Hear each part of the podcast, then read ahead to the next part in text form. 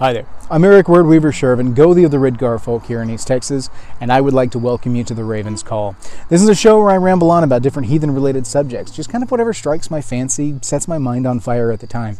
Big UPG warning at the beginning of the episode, like always.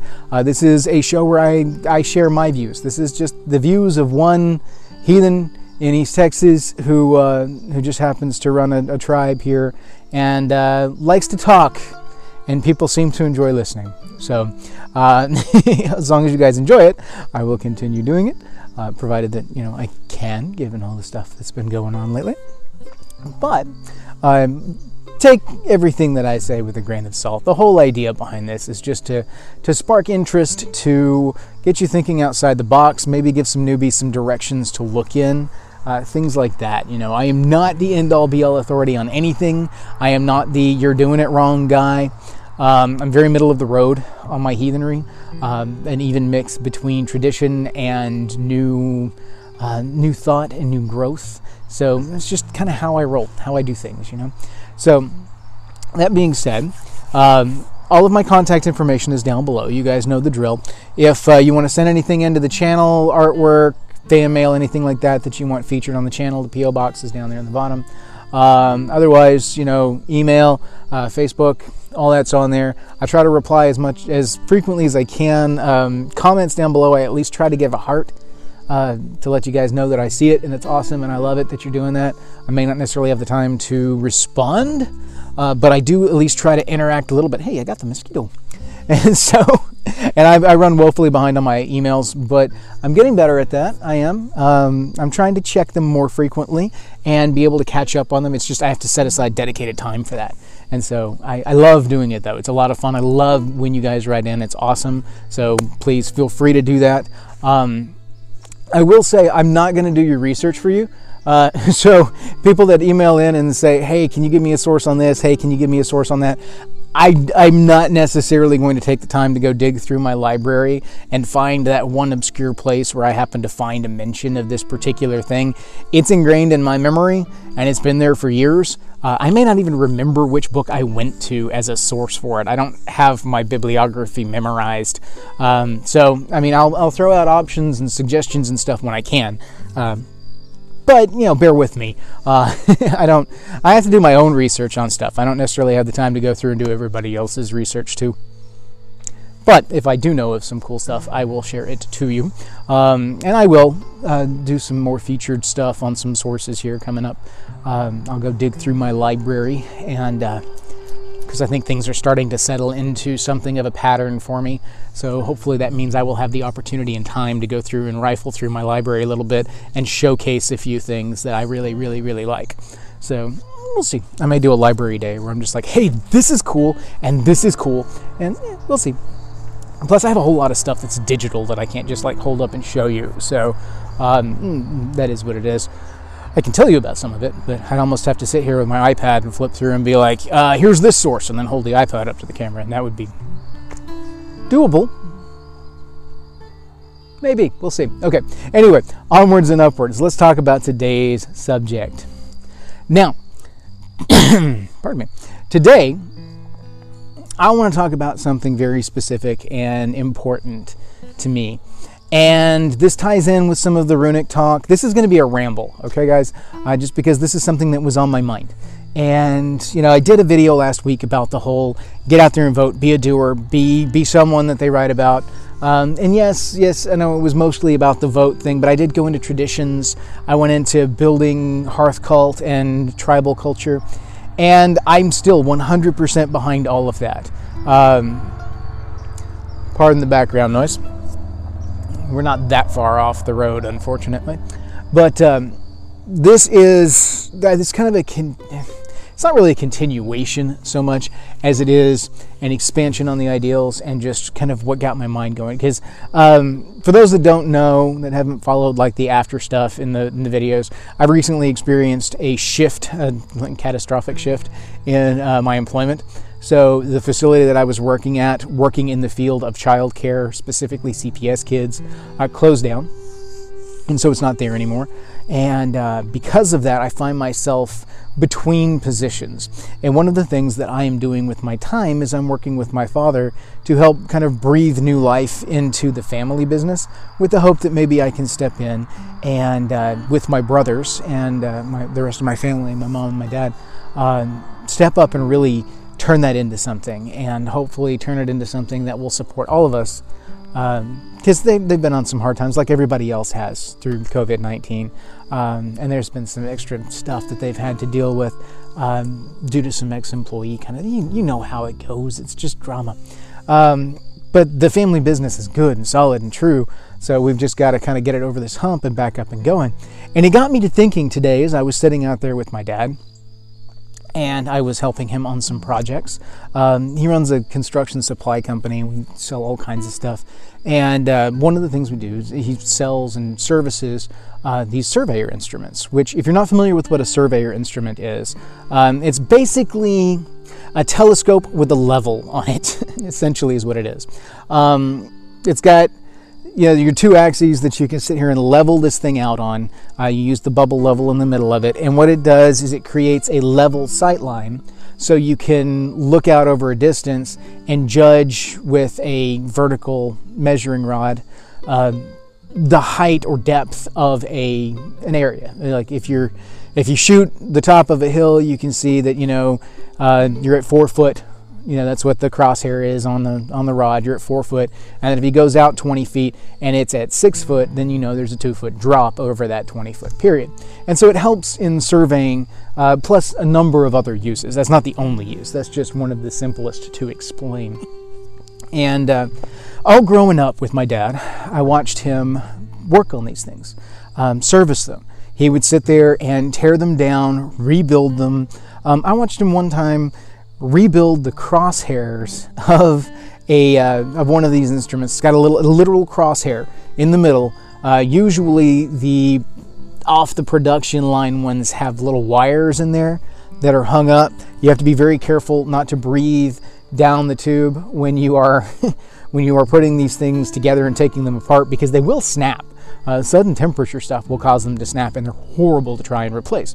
Well, I watched my dad one time replace a crosshair with spider web. and it was incredible. The man was a genius. He is a genius when it comes to all of this stuff. And he was incredibly gifted at anything that he touched his hands on. I mean, he was he's got an engineering mind like nobody's business. And uh, but he he'd always turned his attention to the family business because it was we didn't start the business, but my grandfather bought it um, way back in the 60s or 70s or something. And then my dad took it over. And uh, the goal is for us to take it over. And this brings me to today's subject, which is legacy.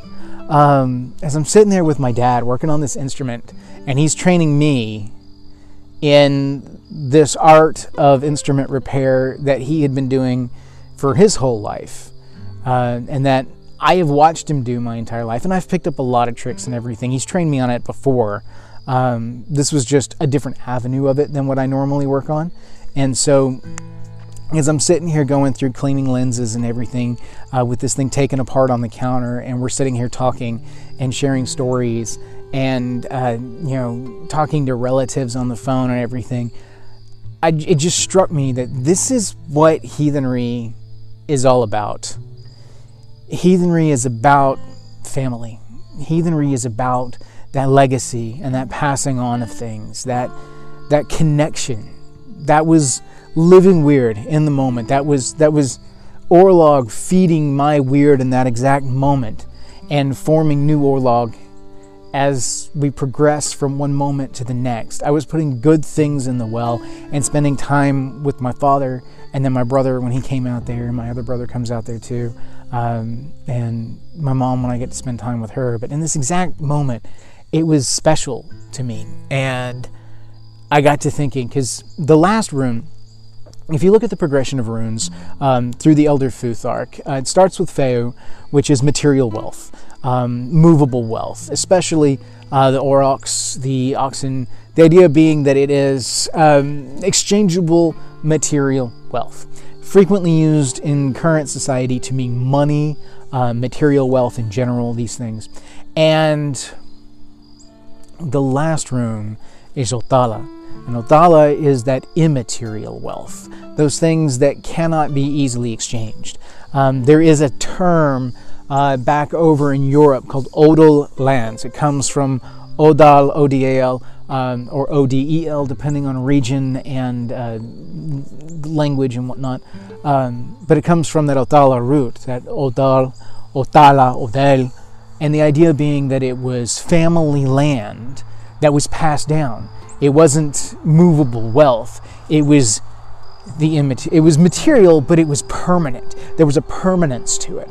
Now, the immaterial side of Otala extend, extends out to family. It extends out to uh, kith and kin in general. Those things that are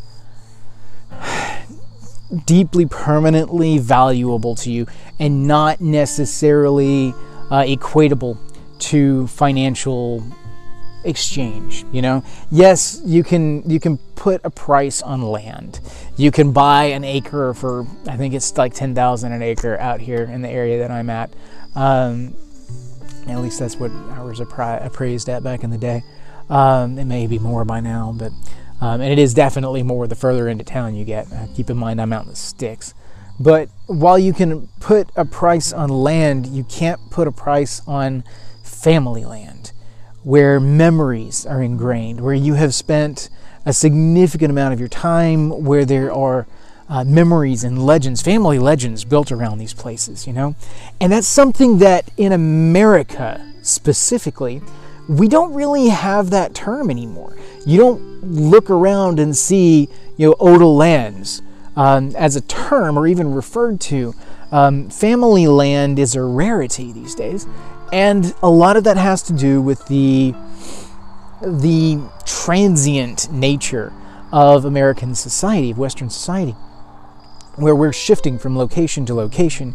Um, kids may grow up with their parents, go to school or trade school, learn a trade, whatever, and then they may end up halfway across the United States and only see their parents once or twice a year, or not interact with their family at all. And this rugged individualism that seems to be the cornerstone of Western society is taken to such an extreme that it's toxic to family cohesion. And so, you know, everybody feels like they have to go out and make their life. Like the, the life has to be out there somewhere and that it can't be here. It's almost to the point that people look down upon people who choose not to leave their hometown. I've been given numerous opportunities over the years to seek employment or career opportunities uh, in other parts of Texas. It's still Texas, but it's not East Texas. It's not where my roots are. This is where my family is. This is where, you know, the bulk of my tribe is. This is this is home. And there is and there is value to that that I can't place a number on. That's something that I wouldn't exchange for any amount in the world. And it's deeply, deeply important to me. Roots. If you guys have followed the channel, you know I equate heathenry to the tree, with roots and tradition, the trunk and the now, and then the branches reaching out to the future. Um, I do a lot with relation to the imagery of tree and well and this is where my well is. This is where my roots are set. The well here feeds my roots. And this is something that I would love to see for heathens of the future. I would love to see people be able to set down roots in such a way that generation after generation, they have the ability to pass on land and stability, to be able to provide for future generations something tangible and material so that that's something they don't have to worry about. You know, in the modern society, you know, you hear a lot of people talk about like millennials not being able to afford a home, uh, not being able to buy property or a house um, because the market's just not there. Um, industries just don't pay enough for them to be able to do it. Uh, the the know, market's all messed up, so credit is impossible to attain. All this stuff, and in some areas that's very very true. In other areas, it's not as much. Um, it depends, it's a very regionalized thing in a lot of ways. Um, it also depends on the area of, you know, the industry that you go into, things like that. Um, plus, there's a whole push in modern society for college, college, college, college instead of encouraging uh, trade schools. And this is a guy with a college degree who is getting out of a college degreed field and is looking at trade oriented stuff. Um, I've, I've lived that. That has been my experience. And uh, so, you know, Western society is not built around multi generational anything. Uh, American society we throw away old stuff. We don't keep it. We don't pass it down. Heirlooms are something you hear about in history books or that are passed down from, you know, a relative that lived through World War II or before. You don't have a whole lot of heirlooms from uh, post World War II era. May see some Civil War stuff that's passed down. You may get some memorabilia from like Vietnam era, but again, most of these are marked by wartime and not even about you know just this is an item that your grandfather carried around forever uh, and he got it from his father and his father got it from his etc etc etc or you know mothers and whatever there's not a lot of that anymore and i would love to see that come back I would love to see people start to build these things. We're not going to see it magically come back in a generation. It's not going to happen. That's not the way this works. You know, I've talked before about the generational adoption of tradition. In order to ingrain tradition, it needs to be uh, upheld for three generations for it to actually work and for it to actually become somewhat permanent. And uh, you're not going to get, you know, family land all of a sudden in you know a generation. You're not going to be able to shift everything within the American society so that people can get the permanence of land in a generation. I mean, it's it's just not going to happen. Um, all of those problems, all those economic problems, are there. Um, the focus is the the zeitgeist of America, or North America in general, uh, pushing towards these industries that don't give you any sense of permanence. Um, hell, my industry uh, which is relatively recession proof because there's always going to be CPS kids and they're always going to need care. Um, it wasn't state proof. And so, you know, that's a whole thing I'm not going to get into.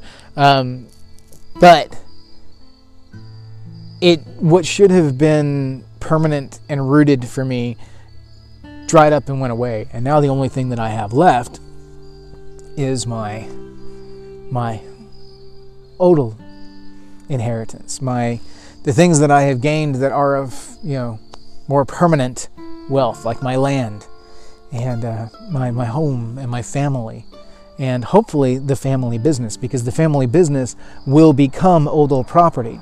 It will be passed down from a generation to another.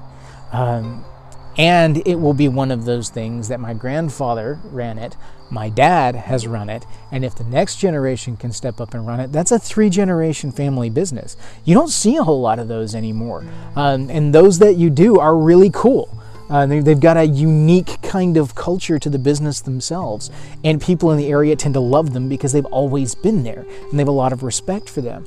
I love family owned and operated things, and I like to encourage those and and support those as best I can. But we also live in an era of big box stores and Amazon, and let's be honest, a family mom and pop business is very difficult to run when people can just clicky clicky and then order the same thing that you have on the shelf for $5 less and have it shipped to the house. It's difficult. So, Western society is building more and more and more towards this, uh, this industrialized, technologically advanced, industrialized society wherein everybody's working in, you know, packing boxes and, and working in shipping because, you know, they don't need mom and pop stores anymore. Um, so I would say go out and support your mom and pop stores when you can, if you can, um, because they're trying to do um, the dream. They're trying to live the dream, and uh, not just the American dream, but the heathen dream of, of providing for one's family through blood, sweat, and tears, and, and doing right, and trying to create something you can pass down. Um, this is this is my dream. This is something that I would like to see. And again, this is a ramble, so there's not a whole lot of directed point to this video, other than to say uh, this is something that I see as intrinsic to heathenry, that I see as very important and lost in the modern era, um, particularly in the field of businesses, um, family land, and I just want to get people thinking about that. What does it mean to you? What what is the value to you? Does it even matter to you as a heathen in the modern era? Because the heathen in the modern era looks very different than the heathen from 2,000 years ago. Uh, it just is. Um, that's the nature of progression. The heathen of a thousand years ago looked very different from the heathen a thousand years before that, and a thousand years before that. If you go back into some of the Bronze Age stuff in Northern Europe, you're going to find a very different look to what we would refer to as heathenry than you would, say, in the Viking era. It's just progression of time leads to adaptation and alteration in worldview, in technique. Now, there's some key things that are always passed down in the way of, of like ritual and tradition that we want to see continued to pass down. And that's a large part why people are doing the research that they are to try and recreate some of these things from those eras so that we can have a piece of that now and maybe not have lost it to these darker times where there just wasn't a whole lot that was recorded and kept. Uh, we're having to work with smidgens of information when we should have entire volumes. Not even volumes, just traditions passed down the way traditions should be passed down. You know, in the modern era, I encourage writing, very much so. Write things down. The reason I encourage that is so people in the future generations can go back and read it and see and not have to deal with this gap that we have now. The problem is, we shouldn't have to do that at all. We should still be able to pass things down from generation to generation. That's what we really want. Now, I'm, I'm still all about write stuff down because that will help things survive. Uh, that will help things pass on to future generations when they come back. Even if the next generation doesn't keep a particular tradition alive, uh, two generations from now, they may be looking through the old books of your tribe and see that, you know, the first generation did things this way and be like, hey, I like that. Let's learn from that and let's go from there. Um, some things that may be lost to negligence and uh, distraction may be brought back to life in future generations. And think about what skills and trades you can pass down to future generations. And when I say future generations, I'm not just talking to those individuals that can have kids. I'm talking as you build tribe and you build culture. Um, expose your kids to everything. If you've got artisans, craftsmen, um, bards, and poets, whatever, expose them to everything. And then encourage them to you know, apprentice under these people and learn their skills. Grow as a community. Bring breadth and strength to the tribe. I think that's a beautiful thing, an absolutely beautiful thing. And that's a that's an ongoing thing for me here is thinking about the continuation of trade, the continuation of of skill sets, things that you're not necessarily going to learn from a book. You know, I could go to school to learn about, you know, uh, these instruments that my dad and I repaired, the, the whole uh, surveyor's instrument deal. I could go and learn about surveyor instrument repair from a school. Um, I could get training specifically from the vendors on how to repair their specific stuff and service it in house and become a certified, you know, serviceman facility, etc., etc., etc. But none of those are going to teach the spider web trick. They're just not. That's something that my dad came up with on the fly and showed me and told me, and it has stuck with me for years. For years. There's little tricks, tricks of the trade that he has picked up, that he has designed. Uh, like I said, he's brilliant with this stuff. To see the little things that he's developed over the years and to be able to pick those up and bring them into my own tool set and expand on them, to have my own ideas added to that, to build on that. You can't buy that. They don't they don't teach that in a school. They can't. That's not where that exists. That exists in the real world. In the real world. We forget what the real world is. We forget and think that, you know, the online world is the real world. We think the political world is the real world. We think about big meta stuff as the real world. That's not the real world. That's not where it's at. The real world is where you are, around you. You're Innangarth, your surrounding community, grassroots. That's the real world. The real world is where you go to work every day. The real world is sitting around the family table and sharing a meal, or sitting in the living room yelling at football together, or playing a D&D game around a table. That's the real world. That's where what matters is real. Not what everybody tells you is real, like the political scape or you know what's going on on CNN or MSNBC or Fox News or BBC or whatever. No, that's not the real world. This is the real world. This is where what matters is is there and is real. We fight to keep that outer world away so that we can protect this inner world, this this real world. That's what that's about. That's that that's what my focus is on. How do I protect what's important to me? And uh, how do I hope to gain what I can from the previous generation while I can so that maybe I can pass it down to someone going forward? Maybe I can, you know, teach a, nep- a nephew or a niece on down the line my dad's spiderweb trick. How cool would that be? To sit here, you know, 20 years from now I got a little niece that trundles up there and is watching me repair an instrument in the same shop that my dad repaired them in, in the same shop that his dad repaired them in, and show her the spider web trick that my dad taught me. How cool would that be? Some of you get to live this, some of you already have this, and props. Keep it up, mad respect, do it, teach it, live it. I don't care what anybody else says, own it. let the haters be the haters. Certifications, cool. Get your certifications if you need to. But that's that's that's the stuff that you get so the outer world accepts you as a mechanic or as a welder or whatever. What makes you an amazing welder, what makes you an amazing mechanic, what makes you amazing at the repair of surveyor instruments are the tricks of the trade taught by people who had to figure it out the hard way. They didn't have the special tool. You know, um, they didn't have the luxury of waiting to order a new crosshair, which was more expensive and ridiculously fragile, when he could fix it right there and then with a spider web. Spider web. Just too cool. So anyway, anyway, I'm gonna go ahead and cut this one here today. But this is what I want you guys thinking about going forward. What are the traditions you're passing forward? What are the traditions that are available to you now that you might be missing out on? That you might not get to see in another 10 years? What can you snatch up before it's gone? What matters to you? Only you can decide that.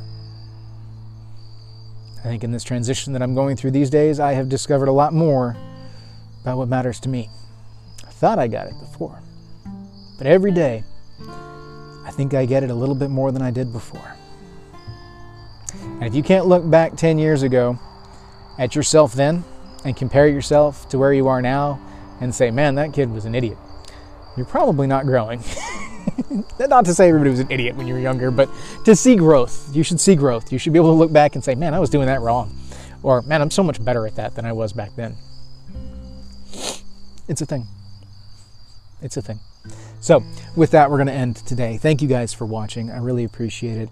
Um, I hope everybody enjoyed your winter nights. Uh, it was a beautiful night out, um, just gorgeous, gorgeous full moon.